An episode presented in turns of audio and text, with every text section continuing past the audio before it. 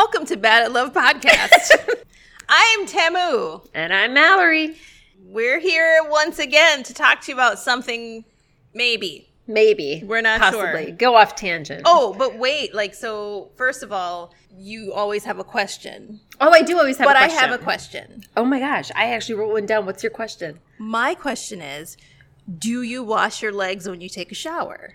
Do you mean not every time? I guess. I guess is my answer. Wow. I, I was just thinking. I was like, oh, The internet has been ablaze with Really? this whole thing about people not washing their legs when they shower. Like they just shower, like maybe their torso and let the water run down their legs, but they don't actually scrub their legs or their, hmm. you know, feet bottoms or feet. You know, they, they don't take care of the, the lower portion of themselves. So I was curious as to whether or not you did that as well. So back before I went overseas to go do my walk, uh, that's when I started. So I have a psoriasis type thing, and it's just really oily skin, all that kind of stuff. And I was trying to be like, you know what, we're going to do a reset. I'm going to make it where I'm not showering every single day, try to get my body used to this new regimen, that kind of thing, whatever. And I even had this conversation with you because I was like, I don't understand. Like, if I'm not taking a shower all the time, like, I don't want to use soap constantly to like dry out my skin. Like, I'm trying to change it. And you gave the advice that you're like, just do the important areas. Like, when you're just doing like a basic jump Well, in, yeah, jump if out. you're doing that. Right. and you're like, just, and your crevices and creases. yeah, you got to do the horse bath, but that's not on a reg. Right. And that's not on the reg. So when I do my typical, like, okay, full fledged hair, body, the whole Yeah, thing. when you take a shower. when I take a shower, yes, of course I do. okay. But also, I shave my legs. Not everybody shaves their legs. Mm-hmm. So. It doesn't. It shouldn't matter. I don't shave my pits, but I It don't shave doesn't. It doesn't matter. I'm pretty sure you wash your pits, even though I do you have hair in them. I absolutely do. Okay. And but I, I also think I don't know. Maybe it's because I'm dirtier. I mean, I have a dog, so I'm walking. Yeah, I just feel like this is kind of a gross thing. Like, so I've been, I've been here. Like, do you wash Of course. Okay. Yes. With soap? Yeah. with soap and with a loofah scrubby. I mean, I. I mean, Oh, I don't do the loofah scrubby. Come You're on. you're a step up like, from me. Honestly, I mean, and again, I'm not. Oh, I don't know how to say this to make it not be racist sounding, but this feels like a white people thing on a typical basis where like I we don't sh- I don't shower without some kind of implement to scrub or slug off some dead skin, right? So it's mm. either a washcloth, which I don't typically like either, but it's usually like one of those hand loofahs or whatever. Like I'm mm-hmm. uh, there's a there's something scrubbing the skin off of my body on a regular basis. And I know that a lot of people just do like a bar of soap wash or like a mm-hmm. gel wash, you know I'm bar soap girl. Yep. but like a bar soap where you're just rubbing the soap on you and then that's it. Well, I rub the soap and then I do like kind of like the whole because when you wash your hands, they legitimately have like you need to wash first Sure, thing and happy to birthday to blah blah blah. Right. So I do that for my body where I just like make sure that I'm scrubbing my arms and scrubbing But my with your hands. With my hands because I actually. I have really sensitive skin. Sure. And so I did the loofah stuff for a while, but it was just too aggressive for Mm-hmm. my skin. So I have to be a little bit more gentle with you can it. use a washcloth. You could use a washcloth, but to me, it's like I have to replace it every single time. Right. I'm one of those people who I can't, you know. Right, that's why I don't use I use okay, I get it. Every yeah, everybody does their own whatever, and sometimes I would use that. I wouldn't use one whenever I uh, did my crevices wash, Sure, no. but no, I don't use a washcloth or anything just because I think that's gross too. I would just re- to me, it's the same. Using a washcloth is the same as just rubbing vigorously with my hand. I don't know. Okay. Well, Maybe I'm that's wrong. A, that's a fair distinction. I just can't do that in my mind. Like I can't not do that. And the only times I've ever done like just a soap shower is if I don't have any other Oh, opportunity to not do that. So like Right. if I am it's like an overnight or whatever and I can't wash my underwear, I can't do something. If I do if I have the ability to even do that and I for, like I don't have a washcloth or I don't have like scrubbies or whatever, Mm-hmm. I will literally wash my underwear and then wash myself with the underwear as a washcloth because that's just what I'm used to doing and what I that's how I know I'm clean. Like I have s- just taken shit off of my body and done it that way. So it's just been interesting because I think like Taylor Swift got caught up in this whole maelstrom. Oh my well. god, are you serious? The fact that she doesn't wash her legs. This shows you the type of people that I follow on Twitter because I have not heard of this. I didn't yet. follow her on Twitter, but like I listened to. I just mean in general that other people aren't- It is on Instagram. Like oh this Oh is God, a whole big thing, like where people don't wash their legs and stuff like that, which is kind of So disgusting. weird. Because like, ew, eventually I mean, your legs sweat, people. you stink. Your feet. I- I'd be questioning.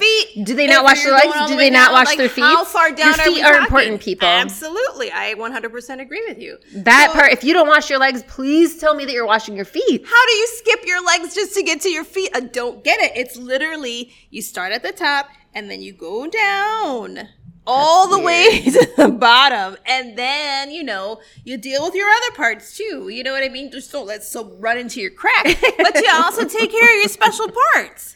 So I guess moving off of this, what's interesting is that remember when I said like was like, oh, I'm changing my shower schedule Mm-hmm. to try to help out with like my body pH, I guess. I don't know. And then uh, during that time period, there was a morning show or something that I happened to be watching at my parents' place, and it was a white woman and a black woman that they were chit chatting about how people are taking too many showers. Mm-hmm. And she was bringing up the fact that she's like, oh my God, there's these people who are taking three to four showers a day. And I was like, well, that's aggressive That's too much. Yeah. black woman looked at her and said, "This might be a white person thing." Because she's like, "Who the fuck?" She didn't say fuck. Yeah, she was get it. thinking it. in her head. I could see it. She's like, "Who takes three to four showers a day?" but the thing is, But they were saying, well, it's because they take a shower right away in the morning when they wake up, Sure. and then they go exercise, so then they take another shower, and then later, like after they're done with work, they're kind of like, wow, I feel gross, so then they take another shower, and then before they bed, I guess they go take another shower. But and the thing like, is, like, it's you can just jump in water and like slather soap on yourself and rinse it off. That's not fucking bathing, okay? That is not doing anything, but I don't know what it is. But you are not cleaning yourself if that is what you think you're doing. Maybe the odds are better that you're slogging off your nasty dead skin or whatever the fuck it is. But let me just explain to you that when you actually shower, you should see stuff that's brown coming off of you because it's your nasty dead skin and dirt and sweat and oils going into the fucking drain, people. I don't know. It kind of reminds me of when I was in high school, and there's always that one kid who was always a little extra dirty. Uh-huh. But then there was also a couple of other, like, especially as you got a little older and into college, of you know, they, they talk about like the the vegan-y people. who, Yeah, like uh-huh, they're they trying to save and conserve. Yeah, no. So then they don't shower, and it's no, they should shower. I get that there's a point where it's like, yeah, sure, we don't want to use antiseptic all the time because guess what? It just means that we're Right. making things worse in the long run. But I mean, wash your legs. Wash yourselves and your whole body. Ew. I Sorry. just, It's just I don't know. good When I was, at, it is. When I was at the Science Museum, quick fun story. I was at the Science Museum. They have a 21 and over night that Mm-hmm. they do there, and essentially it means no children. You're drinking, and you get to explore everything Yeah, in the Science Museum. fun. Super fun. They have a section there that's typically usually only for children, and we were like, "Fuck it." We don't care. So we went in to go check it out. And they had a specific thing that they were doing where they showed how many germs were being killed by using what technique Sure. And they had Dawn soap. They had, I mean, doing nothing. Mm-hmm. Right. They had um, the squirt gel that you use for the antiseptic or whatever. Mm-hmm. Is this so just for your hands? that, well, whatever type. Yeah, this one was Okay. for the hands. Okay. The Dawn soap wasn't for your hands. That's supposed to be for whatever. Right. It was just supposed to show like you would take a swab from your cheek, Mm-hmm. and then you would put each of those things on there. Um, they had a method of where they would give it some time and then they would show you with like a black light or some they would dip it in something where they're like and then you can see how many germs are left Sure. the dawn soap like actually like killed everything which didn't surprise me Mm-hmm. Nope. at Takes all grease out of your way. like apparently you don't need to scrub with dawn Nope. But you shouldn't But you wash should. with Dawn. you shouldn't wash with dawn At no least don't do your interiors. no, that would be bad for you. But what was the most interesting was the antiseptic like Uh-huh. stuff where they it didn't do anything. no, it doesn't. It's bullshit. It's pretty Mm-hmm. much bullshit. And I asked her the question of saying, is it because we're not rubbing? Like, does it need the friction to Mm. be able to do this? Like to kill? Because I mean, isn't that illegal? Friction. Isn't it illegal to say that it kills ninety nine point nine percent of germs, but it's not doing anything? When, when not agitated. Right. And so she said, you know, that could be different. It might be You that be you could actually do it, mm-hmm. and then maybe it actually does do something. Maybe it needs to put on there saying like with agitation, it can kill. Blah. You should never mind. But it was just it was interesting to see. So it's like to me the friction is needed. There's a reason why it states on all washing boards saying you need to sing the happy birthday song Guys. and wash your hands before you rinse. You can't just do the whole like rinse your hands and go pink pink into the sink. the friction is needed for all things. Yeah, it is. Bow, wow. Anyway, that's the end of my opinion on that. Is that yes, well. you need to wash yourself Well, I, I'm happy to know that you wash your legs. um, and my feet. I'm sorry, feet are Well- super important. They sweat too. Your body sweats. I'm just happy to know you wash yourself like a normal person does, or or like a black person. I mean, I don't know at this point because It would make sense. I don't know. Maybe that's the reason why I do wash myself because I listen to black people. yes, perhaps. Maybe it's because I'm like, hey, you know what? I bet they know how to wash themselves. Like ask a black, you know. ask a black. Let me ask a black. How do you how do you actually take care of stuff? Or maybe instead of putting all of the responsibility on black people on how you're washing yourself, Google how to wash yourself. Dudes, you do not need to fucking Google how to take a goddamn bath, folks. Soap on your body is not doing a goddamn thing other than just making your top layer of skin smell good. But once that wears off and the summer heat happens, mm-hmm. it becomes an icky, nasty, dank smell. Anywho, good question. Yeah. All right, so we are going to get into talking proud of about myself. We're going to talk about Esther Perel and a podcast that she was in, TED Talks, any other information we've ever gotten from her. We're learning about infidelity. Let's get into it. Wee.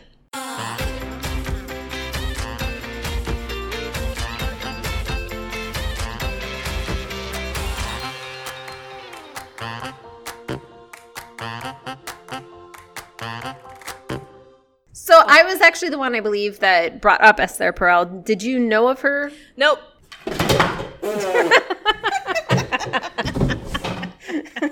Okay. And that's on. We are gonna attempt to weed podcasts like this first. okay. Oh, well, we usually try to do that. Well, but- I mean, yeah, but you know. cheers. Does that mean we're done? Did we do it right? Wait, do we need another pose? Like, are you happy How- with those? I don't know. I feel like I'm I'm never real on any of these because I feel like I'm always posing. Well, that's because you went to modeling school. and You didn't do like me, It's who's true. just like a regular person who does whatever. okay, that's better. Okay, That's a good one. I'm turning it off so that we So we don't don't have the problems as last time. the same issues It was really funny though. as before. Let's get into a super deep, serious topic and then realize, oh fuck, we left the camera on. It's like tears and ugly crying going on. Okay. Well, that was we podcast like this, guys. We we feel like we were more successful. we are going to talk about Esther Perel, uh, which many of you may have heard of. If you haven't, she is a psychotherapist from Belgium originally. Been doing this for years, I would say, like upon years. Now has two books out. I found out about her. Gosh, I think I heard one of like on another podcast I was listening to. Something like uh she must have had a some type of promo that was going on through that Oh, okay. podcast. So it was a couple years ago, and I was like, "Oh, sounds interesting." So then I listened to her podcast, and it's really good. Her podcast is "Where Should We Begin," talking about the fact of like she has a one session with couples who tend to have some pretty big issues that are going on in the relationships. I think it's a six-hour or three-hour session, It's three hours. but the podcast is put down to one hour Sure. and it just kind of works through what's going on in their lives at the time, how they should work from mm-hmm. there and their problems. It goes from as simple as, wow, you cheated on me, to there was one that they had a porn addiction, to one that he completely used all of their money up and didn't tell her about the situation that had occurred. And it just talks about many different types of problems that go on Within relationships. within relationships particularly so the one that i had you listen to was with dax shepard Yep. Armchair expert. armchair expert and then we also watched ted talk And we did watch her TED Talk. So she has a couple of them, but it was I think her most recent, which was the infidelity. Yes. That spoke about that. That was called Rethinking Infidelity, a talk for anyone who has ever loved. It really truly was because even though it was talking about infidelity in particular, as you heard on our Flutter, Mm-hmm. even if you haven't cheated, and she goes into it in detail where she talks about it still affects you. Like when you think about it, everybody thinks that it's a one or two person type It's of situation or three.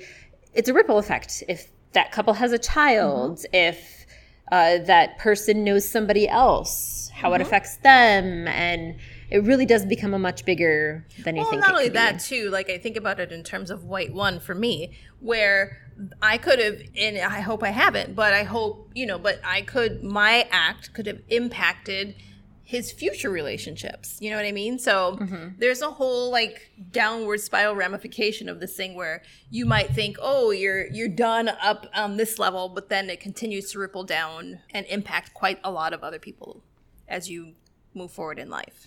And she doesn't mean that in the the idea of you cheated, you done fucked up. Yeah, she no. means it in the sense of just saying like this is an impact on everybody on a- knows it. right? It's not a oh you've heard about it. It affects a lot more people. You've probably been affected, and right. you um, don't even necessarily. You might not recognize that. And I, I really enjoyed the history Mm-hmm. aspect of it, of talking about the fact of, you know, back then it was more of a male and it was, uh, or a male associated type thing that would happen. And it was more acceptable if it was male. So I wrote it down. She said it's more frowned upon now. Before it was what men did. It's no longer seen as part of a social system. Men have less consequences than women.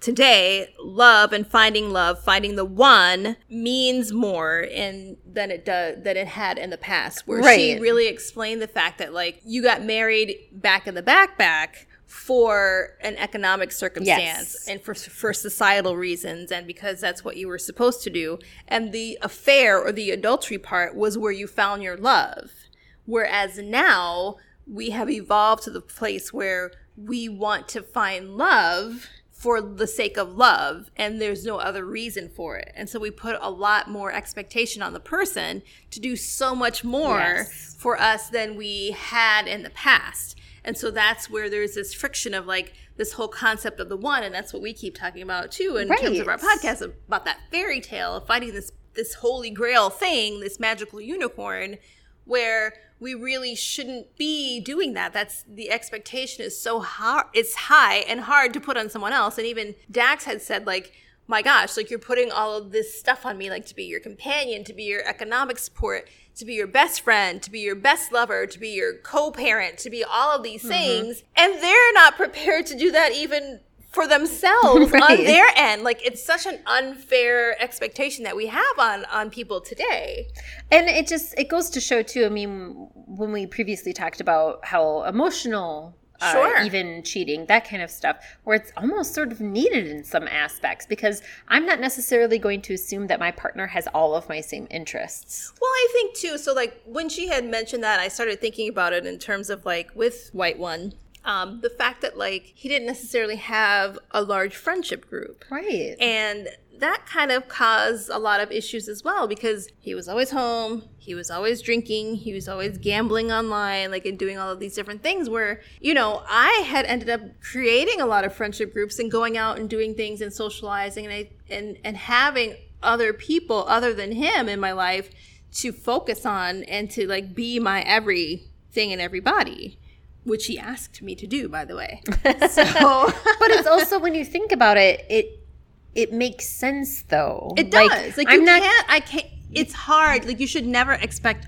one person to encompass everything you want in a human. right There's no such thing, and that's why you have friends. That's why you go and do things with like-minded individuals. Like, Right. for example, say you fall in love with a Republican. You're gonna do fucking talk about fucking politics? Probably not, because you'll get divorced. So therefore, you talk to your Democrat friends and you do Democrat things on the side, and then you can come home and be like, okay, you know, or you really think set. about what your true deal breakers Absolutely. are. Absolutely. I think that type of relationship more proves where it's like we are more about the morals within ourselves Mm-hmm. and who we trust and how we how we go about that versus you know all belief systems and everything and i think that's really hard i mean i know for me that's a really hard because i have some pretty staunch opinions on on certain things that i'm like no. i don't know if i can date a trump supporter you know Shut up. i know this is you guys i have a confession Ooh, ooh. Hold on. Let me get my alcohol. i have opinions i know and not all the time do i remove those opinions and think of other people's opinions as right. oh, I know it's a What? huge. how is that even possible that you are this way? I know. I'm surprised that people don't use me as a means to write their dramas. the main point is it does really make you think of what is really important when it comes to a relationship. For sure. You know, even in friendships, you can look at that where it's oh, like, oh, absolutely. what because and i think that many people would agree that they have different levels of friendship and they don't like looking at it that way i mean it is kind of rude when you're just kind of like yeah they're a level one friend when instead of but you do you have some surface friends because they're fun when you go out and you hang out Exactly. but like you can't have a real conversation Can't with them have when a it comes deep down level to it conversation with so then you folks. Mm-hmm. have the next level of friend who's more of you know yeah we can talk about deeper issues and we agree on a lot of things Sure. and then you get and that can be your partner, right? Right. But then there's always somebody else who can who gives you another level Mm-hmm. or another layer of things. And I think it's that whole it takes a village mentality. Yes, I have a thing. Yes. um, something that's paramount. It does take a village, like. And she mentioned it too because she had said something in relation to like everybody came from the same town. There was a town square. You knew what everybody's business was and what they were doing and what they were going through at specific times. Nowadays, we're more isolated, and so that's a little bit different. And but yet still, we still put all of our shit on social media, so Which it's is like weird. We're super isolated and yet still super exposed. In a way, you're Which- choosing though what is out there. Absolutely, Like her you're quote, curating it. right? Her what she kind of said was, "You're asking one person to give what you want uh, to give you what an entire village, Village used to provide." Yep. And she's like, "But in the village, you could hear every fight with Mm-hmm. your neighbor. Today, your best friend can tell you that she's having a breakup, and you wouldn't, You wouldn't even even know, know. coming. Right, exactly. Like it, because you don't know. It's when you see things online and people are constantly posting selfies and they're posting my husband's so great, my wife is so wonderful. There's, you know, they're posting all of this positivity sure. type Yep. thing. But when it comes down to it, like no one posts really the bad. That's one of the reasons why I had to leave social media was because I felt that there were so many situations that it was such a a gloss over people mm-hmm. trying to put out what they wanted people to think versus a true idea of what was happening. I think it was great that uh, Esther Perel was on Dax's show because Dax and Kristen actually have quite an an open relationship on social media talking about like yeah we're having a really tough time right now but guess what we did this And Right. if you listen into their previous episodes kristen was i believe one of the first people that Is was she on has show. she been? I didn't listen Twice. to his other shows. Okay, yeah it makes so sense. i think she was either the first or like one of the first and then she came later when one uh, the good place Sure. uh, they were talking about that. But the very first one that she was on, it was actually really tense because they had been fighting a little bit. Uh-huh. And so then they were like, we have to record this. So then they just did it anyway. and you could tell that he was asking questions and he was kind of poking a little more than he should have. And that she was kind of answering a little more clippy than Sure. she needed to. And then as they continued to talk, then it's like things sort of changed where they kind of realized that they were like, okay, here's our relationship. And it got deeper and it got more. And then even at the very end, they're like, you know, we kind of started this out where it was really tense and weird, and like now we're kind of back. And she's like, yeah, we did. And I pre, I can be someone who can appreciate that kind of openness of being like, relationships aren't just the the everyday like constant giving, wonderful, mm-hmm. everything's great. It's it's you're working on it. You have to grow together. Right. You have to communicate right. you have to be open and you have to have those tense moments. I think that if you don't have a tense moment in a relationship, You're not in a relationship. or maybe you're not growing, I don't know, and maybe that's Correct. okay. Maybe that's okay. But to me, you should be constantly growing as a person and I think it's important to to be communicative and and get to that point like and be okay too to be like, yeah, dude, we're not the perfect everything. Mm-hmm. But that's why we work. I mean, they have two kids and they're beautiful together. Can so. I just say that listening to this podcast and listening, I've, I haven't listened to any armchair experts. Okay. So, but I know of Dax, and I remember Dax when Dax first was like on all bunches like punk shows and different things like that back in the day. I have a really profound respect for him after listening just even to this Oh. episode of this podcast because he really is like coming from a place of like look i'm an alcoholic i'm a sex addict Yep. here's my stuff here's what kristen and i do here's what i believe for, that i should do for my kids. Like i don't feel like i'm doing them a service to do, to to like be this omnipresent person in their lives. They need to learn how to be humans. Like i 100% appreciate where he's coming from and the fact that he keeps consistently searching for things mm-hmm. to, in order to make himself better to make his family better and to you know progress in general so i really did appreciate that so i, I may listen to more armchair experts but you know i do have other podcasts You do have that I other podcasts. to. I don't always listen to every single one. Typically, I listen to the ones I'm like, oh yeah, I totally know that celebrity. Sure. So if I don't know the celebrity, I'm kind of like, oh no fucking clue. that's the difference is from. i probably know all of them But you probably do.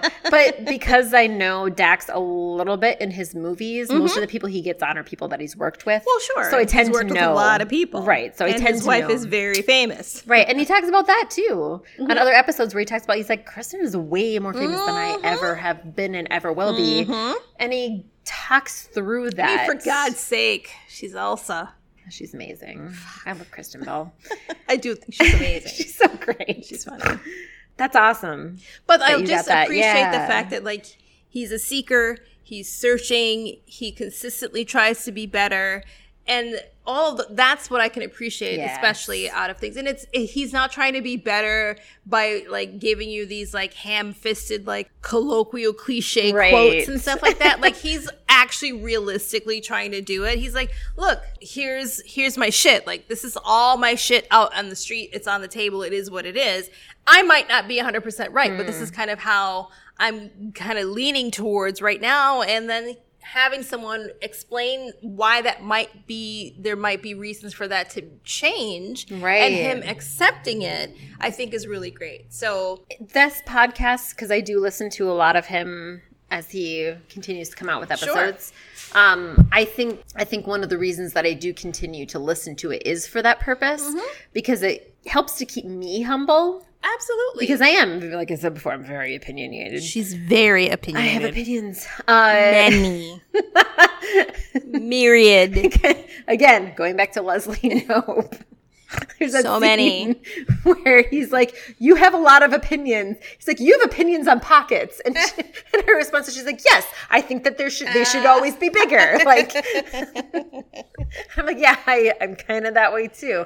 I'm not hundred percent always judgmental on the opinions, but I'm also judgmental on, I'd say, at least fifty percent of my opinions. How about we discuss because of our previous flutter that we talked about about cheating?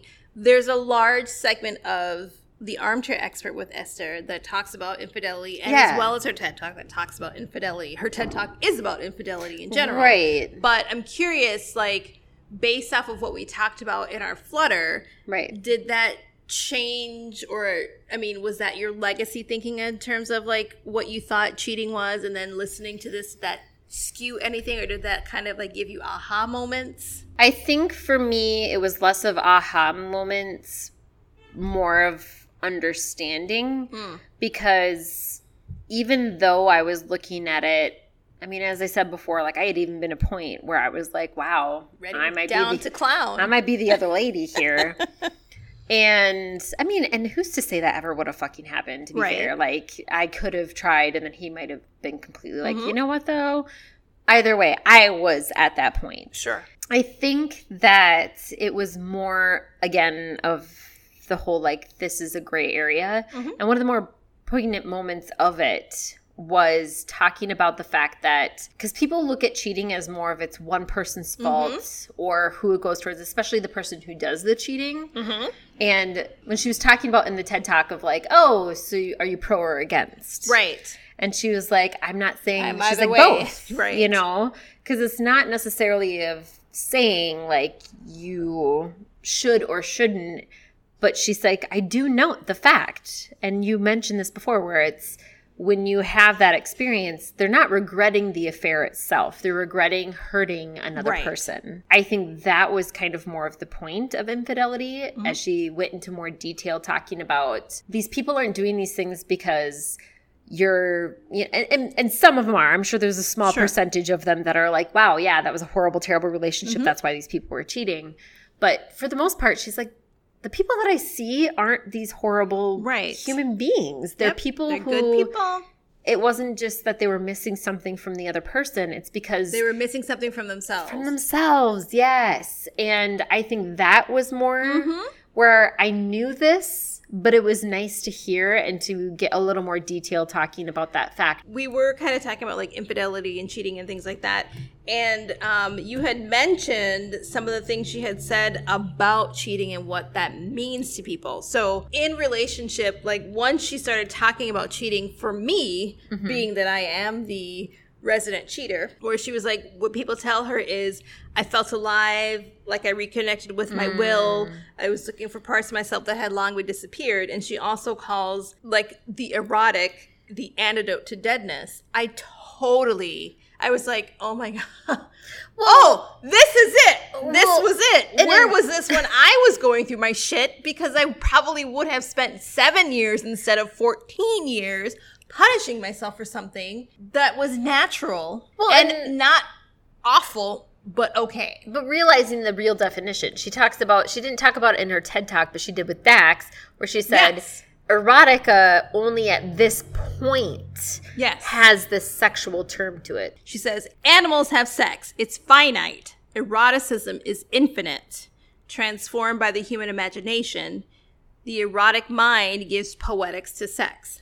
That, to me, was very interesting because it is true. Like, sex itself is just the act of. right it, i mean it's origination Sure. prior to humans mm-hmm. even becoming in a in anything mm-hmm. was that hey we need to reproduce and make sure that we're like living on to later life Right, exactly. But now, Right, but we have a different mind now. Marry for, and we're not just we're not in sexual relationships just for procreation. Right. Effects. We're just we're in sexual relationships because we want to enjoy sex and we enjoy sex and we want to have that feeling. Um, another thing that she did say that was really good was this a really amazing quote by Marcel Proust. Yeah, I which have was, that down too. It's the imagination that's responsible for love, not the other person. which i think very, is very important Very accurate and very true. But I think that that's what I think that's what a lot of people don't put two and two together. Mm-hmm. Like even going back to our porn, the fantasy aspect Mm-hmm. of things. The reason why people have these fantasies of things is because you know it's all working with the imagination of things. It is up to like if you and I were in a relationship and for whatever reason She wants that.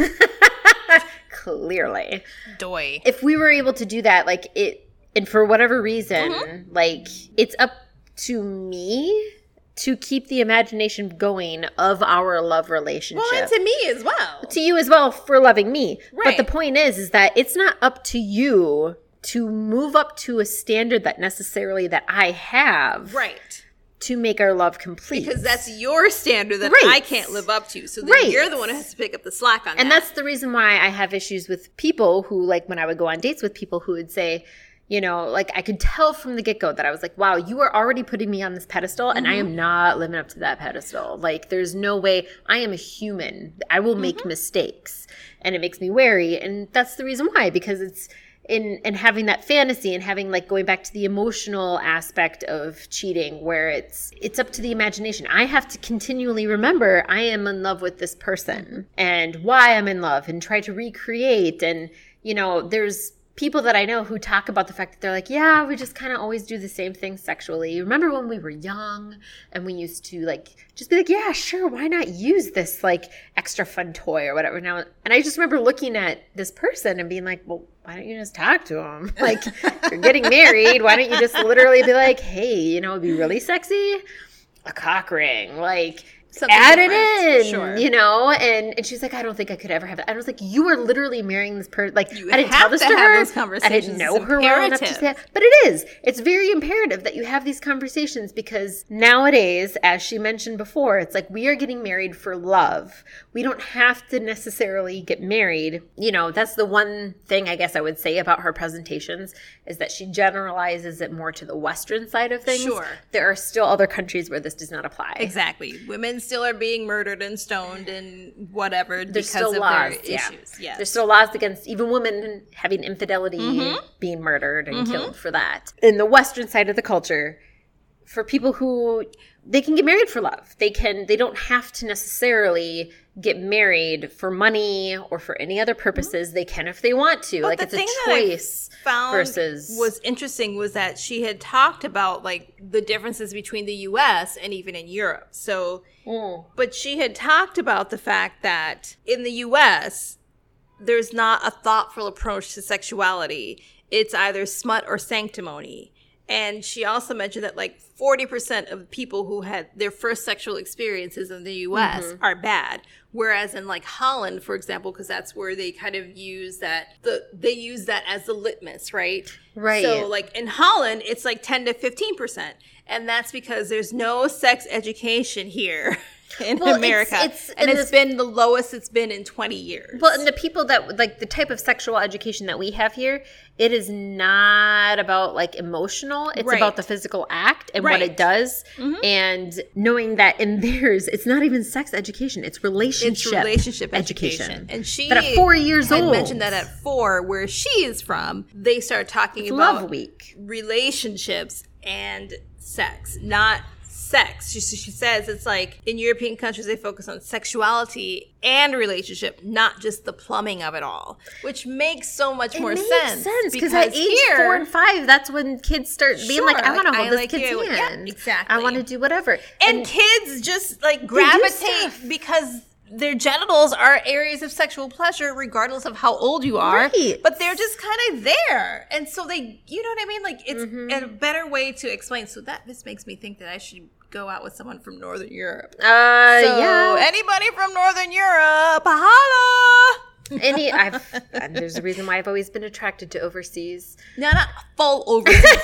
She said northern europe Right. okay? But it's just it, it's very true though. It's very important as we've always talked about and i know other friends who have blamed our education system for their own problems Well, and of why they don't do stuff. And i was like i get your point and i think it's both. I think that not only are we failing people and telling them how they need to be taking care of their bodies knowing how relationships work but also like we're adults we are people who are having sexual intercourse i disagree I think that there is something on us to also be like, we need to take care of ourselves. I disagree. Really, Because fully I- on disagree. I disagree 100% because I believe it really does start with an education early on. And if we're not getting that education and all we understand, and maybe it's different because of your parentage, but I will give it in mine. My parents didn't get this far in the sexual We education. didn't talk about sex in my family. Like, my parents and I never talked about sex until the time I finally had sex with Phil and I talked to my mom about it. That was it. Like, everything else I learned was either through the porns that my dad had in his house, in the house, or the magazines, or through sex ed, or through like just me seeing my friends and being like, I don't want to do that, I don't want to do that. But there was never an open conversation Right, about it. right. And I think that had there been more of an open conversation about sex in general, Right, right, right. I probably would have been set on a different path than I was. I would have understood more than I thought it was. I wouldn't have felt that I was a hand slut by holding someone's hand That's for a night. aspect. Do you know what I mean? Like that's the difference. It's like we make in the US, we make sex a dirty thing. Oh, God, as, yeah. As what Esther had said as well. Like this we make it dirty. It's not dirty. It's natural. It is Oh, God, what yeah. we are. But I don't think like my parents never got a sex talk, obviously. Hmm. They never had anybody be open and honest with them about what things were. They had to figure that shit out on their own. My grandmother, I'm sure, had to figure that shit out on her own.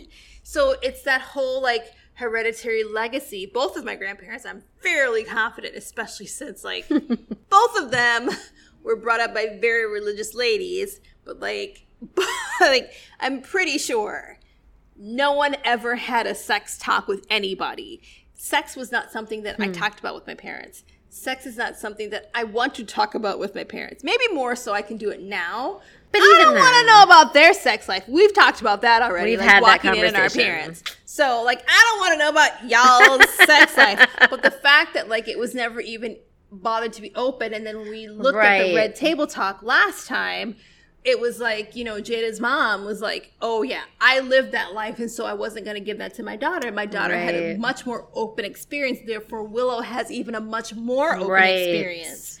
So, I think that education is a really Oh god, it's very important. aspect of this whole thing. And see, I the reason I think I still have a gray area is because I was brought up very naive. Despite even having my conversation with my mm-hmm. parents, I was still brought up. I mean, and I've said this before. like to have the experience. you have to have the experience, mm-hmm. and I didn't have the experience for way later Right. into my twenties. For me, even as someone who is naive so maybe and maybe that's where my it's like oh wow okay yeah clearly reminder not everybody has had my experiences. I have had correct. wonderful people in my mm-hmm. life who have been able to talk with me who are open with me. I have questions. They've been great. That's her privilege. that yeah and that's not even just my privilege just my chance like well, the fact no, it's a it- privilege it, was a, to have that happen to you. right well I didn't mean, have that circumstance in my life. to randomly meet a friend is Okay, fine. It's That's what I mean. hereditary I didn't get it. Yeah, I didn't Okay. get this from. I Your mean, yes, my privilege.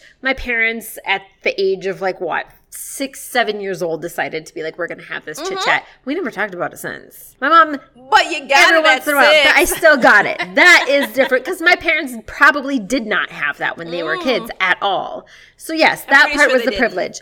But the fact that I, by chance, Mm-hmm. happened to meet these other friends of mine who I was able to have these conversations about, one of which I am still very close to today, and we still have like weekly chats and we talk. And but when I was in high school and I clearly was not having any of this, and I was still able, you know, she lent me specific books and just say, you know, The Fear of Flying, which is just very well known of everybody at this point. But, you know, those types of books to be like, hey, open your mind a little bit. Even if you don't agree with it, Sure. to kind of like understand this aspect mm-hmm. of things. It's I'm thankful for that because now very clearly I can see that you know because to me it is to me i'm like well i w- i happen to be the type of person where when i realize that i'm like oh there's a there's a contradiction right here there's something that's mm-hmm. not you know i i have that curiosity enough to seek out what the issue is what's correct what's right if there isn't a correct answer mm-hmm. what are all the possibilities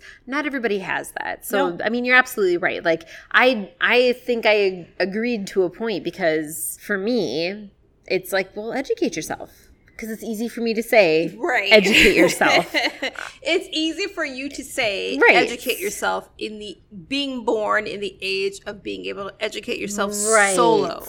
Whereas for others like myself and past generations, Right. you had to go to the library to educate yourself. Right. And For me, it's easy to say where it's like, if you're going to be a sexual person, I'm all about educating yourself because you need to take care of yourself. You need to, because you can't trust anybody else to take care of yourself. But I've had the experiences, especially early on, realizing you have to take care of yourself because no one will. And there's so many people out there who do not have that, who don't believe even that they're that is to correct. be taken care of. right. I get really irritated, you know, especially within the media coming to abortion, Mhm. I was going to ask that. That was my next thing. you know, was you know, uh, like look at Orange is the New Black. I remember because my parents watched the show, I watch it. We've never watched it together, but we talked about it when it first came out.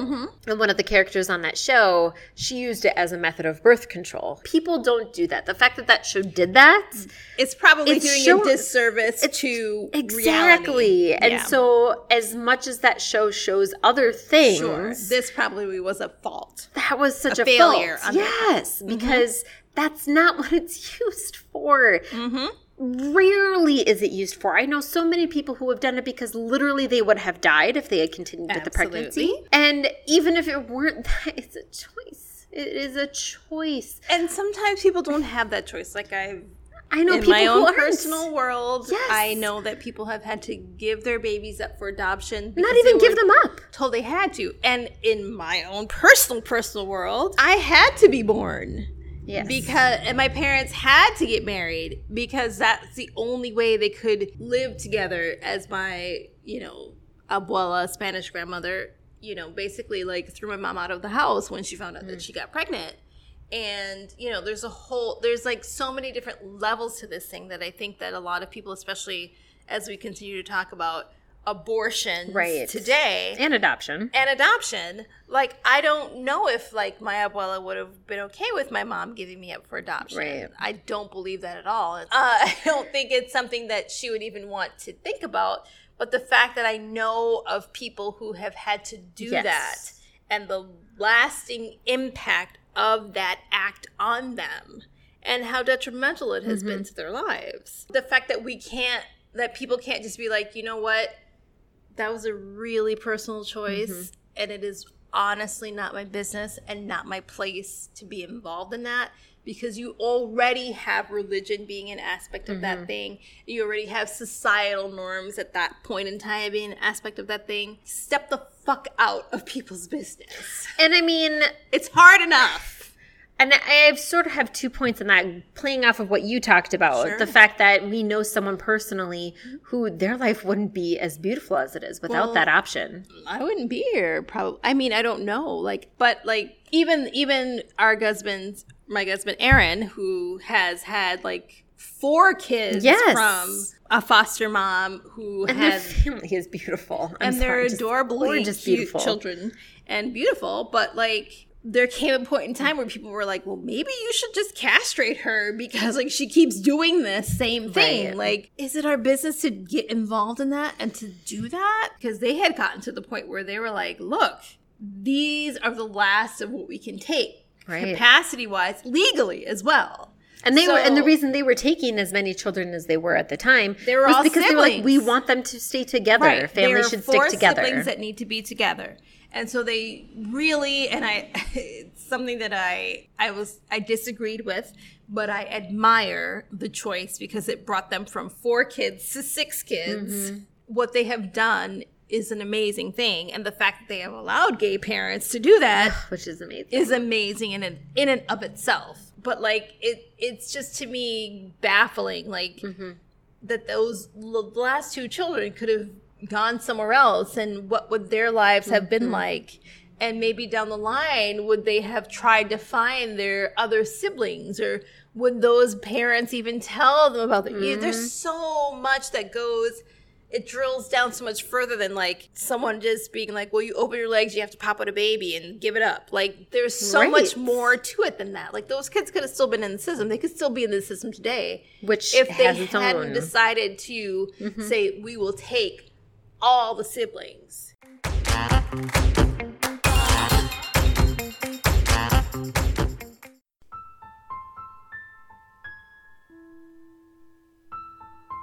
Hi, I'm Vanessa, and I'm the host of Fabled, a bi weekly podcast that explores mysteries, legends, lore, ghosts, and fairy tales.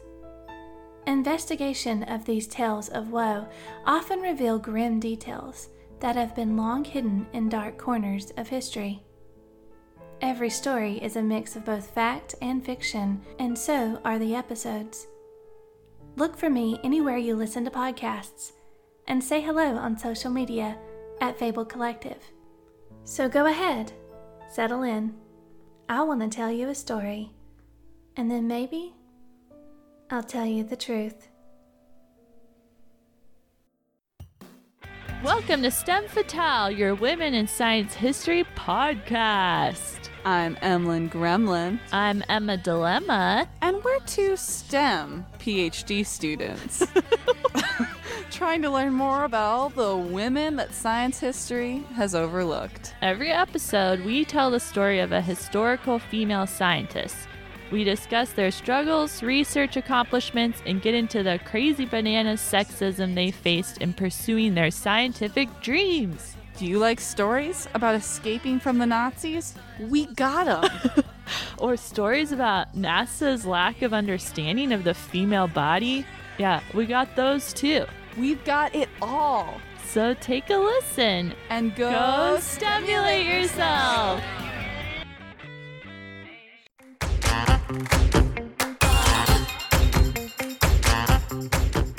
So the thing that I think that is most important is that um, what Esther says is that you'll have two to three relationships or marriages at, and some of us will do it with the same person, or you will once the first marriage is over, you can decide whether or not you want to create a second marriage with that person or move on and do something different with someone else which I thought was really poignant and and appropriate. I think it's a good way to kind of think about quote unquote infidelity and what that means to people. And I mm-hmm. think that because of the fact that our educational structure for sex for sex ed mm-hmm. is basically like you stick your dick in this and then if you pull it out fast then you potentially can't get pregnant which is not true because I am a perfect example of pre-cum. You can get pregnant from pre-ejaculation. That is me. Most people don't understand or realize that. Right. Yes, please know that there. It's called pre-cum because there's still stuff in there. Pre before. So I was at like basically my mom is like Mary Magdalene or whatever. Like she's a virgin or you know the Mother Mary, whatever.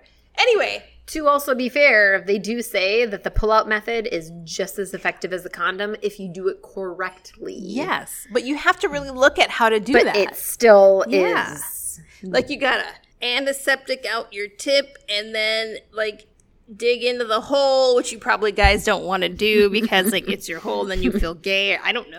Except for that one person who, like, men are so weird about penises. I'm sorry to go off topic on this, but this all just you talking about that. There's some asshole, several of them, in fact, I'm sure, who literally went to the hospital because they put a charger up their penis Why would they do that? because they could. I don't know, but they literally like decided to put it into their urethra and the be- like the tip of their penis and Wow. put it through and up uh, To a do good few what? I don't know. Nobody knows. Men are fucking weird is the literal only thing. It came out on Twitter like months ago. Someone put it out there who we follow. And I remember responding being like, why are men fucking weird? And their response was like, we don't know. And I'm pretty certain it was men who did the podcast too. They were just like other weird things that men do.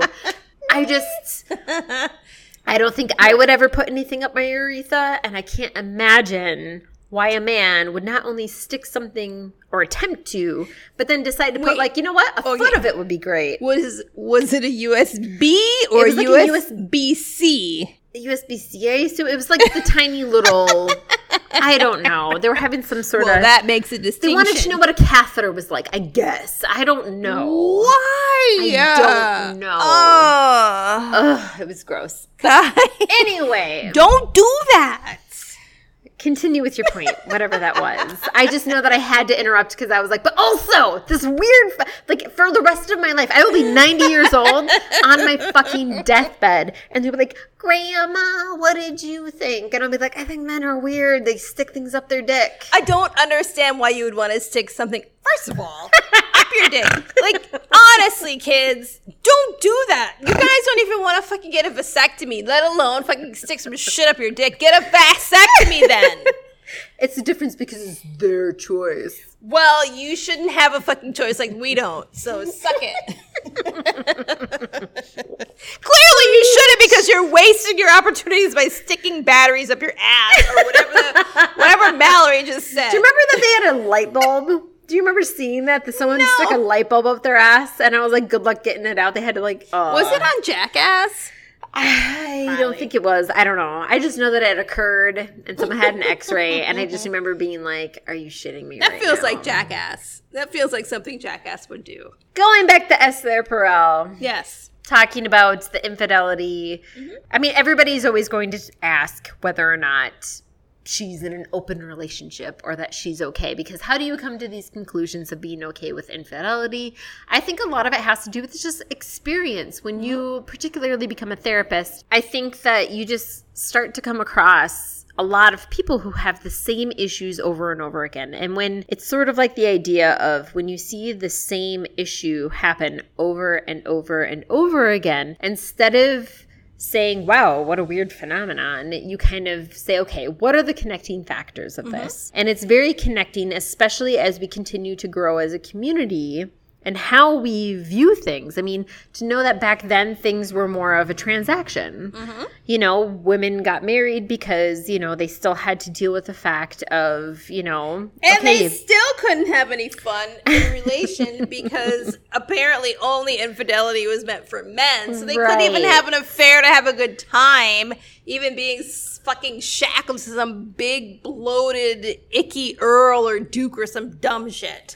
it was less about what a woman wanted and it was more about the fact of we are making this union how are you going we're connecting our families versus we are making a connection for love like while there the- was no such thing. well and it's interesting we, we could get into the economics of it all Mm-hmm. of knowing that like the rich folk right now is because of the past and how those Absolutely, and connections they're still were made perpetuating that, even There's though a- they quote unquote are married for love, but they're not. they're married for their family legacies and combining those things for ultimate wealth. right but in the end Ivanka, interesting to know Javanka. that nowadays. It is more We need to be more cognizant of the fact that we have to have open conversations about mm-hmm. things to expose a vulnerability and also to help other to help our partners understand where we're coming from, what we stand for, what we're about, what we will tolerate and what we won't tolerate. I think because in the past you didn't have that option. It was just mm. kind of like you got married because you had to take, you know, have your houses blend together Right. and do all of these things and be better in for society, etc. I think that now having a conversation and actually talking to someone and being vulnerable to the person mm-hmm.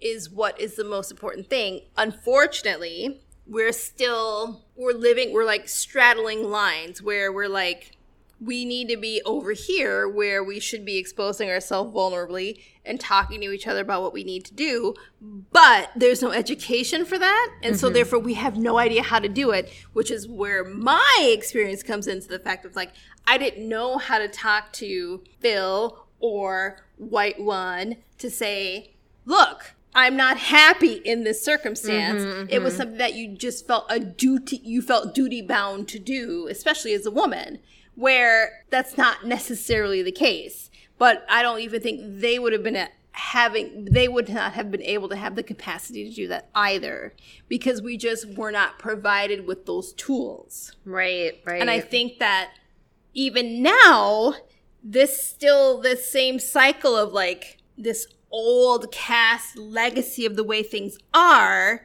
is really buttressing up against like today and what people really want, mm-hmm. but we still can't communicate that because we don't have the tools to really talk about it, to understand it, to realize that okay, well what you're feeling Mallory is valid and what Ben to not to use your name Ben, but like a general Ben is saying is also valid and you guys should have a conversation with each other to understand where you guys are coming from so you can find a level playing field to meet on. And I think that that is the biggest issue is the fact that there's still like we're still like we want to be very future forward and future thinking and like ahead. Like I think we're physically ahead but mentally behind. Which, you know, bring it back to Esther Perel, I guess a little cahoots to her for never bringing up white men and just being like humanity in general. Wait, fair. and you know what? Like, I really appreciate the fact that she really is like, look, I am trying to help people Yes. at the ground level figure shit out because of the fact that we didn't have her level of awareness and insight from like age four when they had like sexuality day or whatever the fuck it was. Well, and she was in a unique situation. When you look at it, her family came from the Holocaust. They were running away. Her mother and her, father, were each Holocaust survivors of large families. Right. And when you have this type of situation Mm-hmm. where they have a different outlook and aspect of this is survival, Well, you're going that- to get a different outcome of her ability to look at the worlds in a different light and you know she even talks about how she became a therapist where she's like yeah i became a therapist because at a young age i, I just was good at keeping secrets i was good at people telling Mm-hmm. Coming me to me and talk to me. and me being like you know what i know that this isn't meant to be gossiped But I think a good way to end it too, just based off of the fact that like her family were Holocaust survivors, and she really did speak about that in um, the Armchair Expert episode.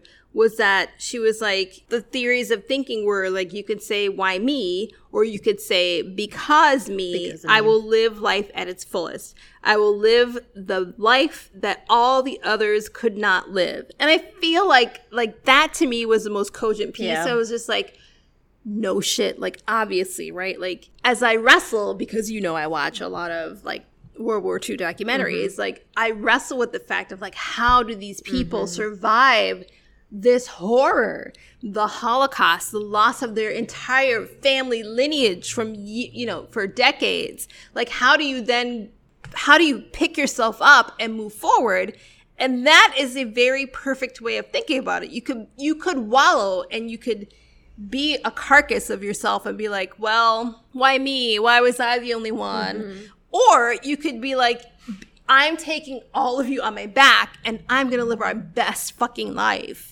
And to me, that is probably the better way to think about it is like, I'm going to take everything that's sad, all the sadness, and I can think about it in terms of like all the sadness in my family, all the sadness in my family legacy in our in, in our history.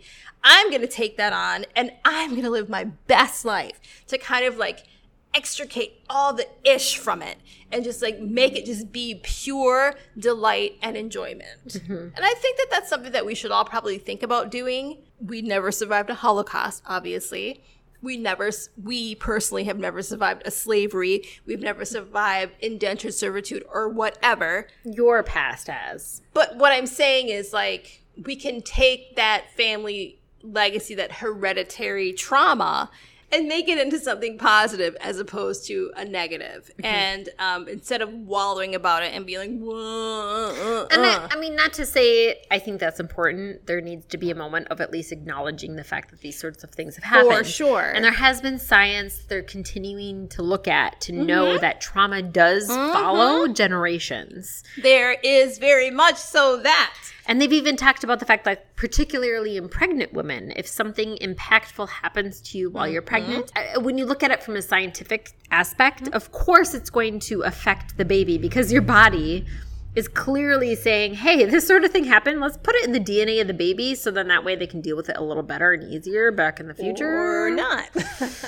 Or at least put it in them to be afraid or better at it Or or not. whatever it is. our legacy, the people in our hereditary, our families have struggled and fought and died for us to even be where we are right now, even in terms of just like our own personal choice.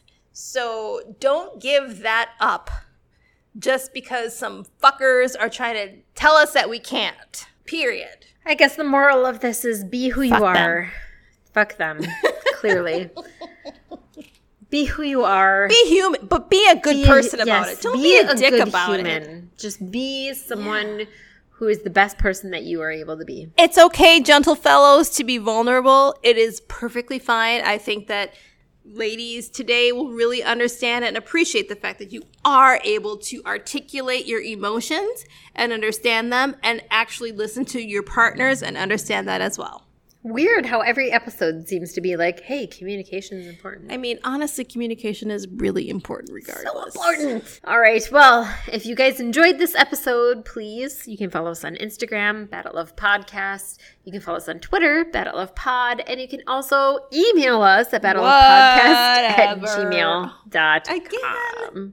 We love you so much. Thank you for listening. One day, someone's going to email us. We've had people email us. okay. All right. I get what you're saying. Cheers.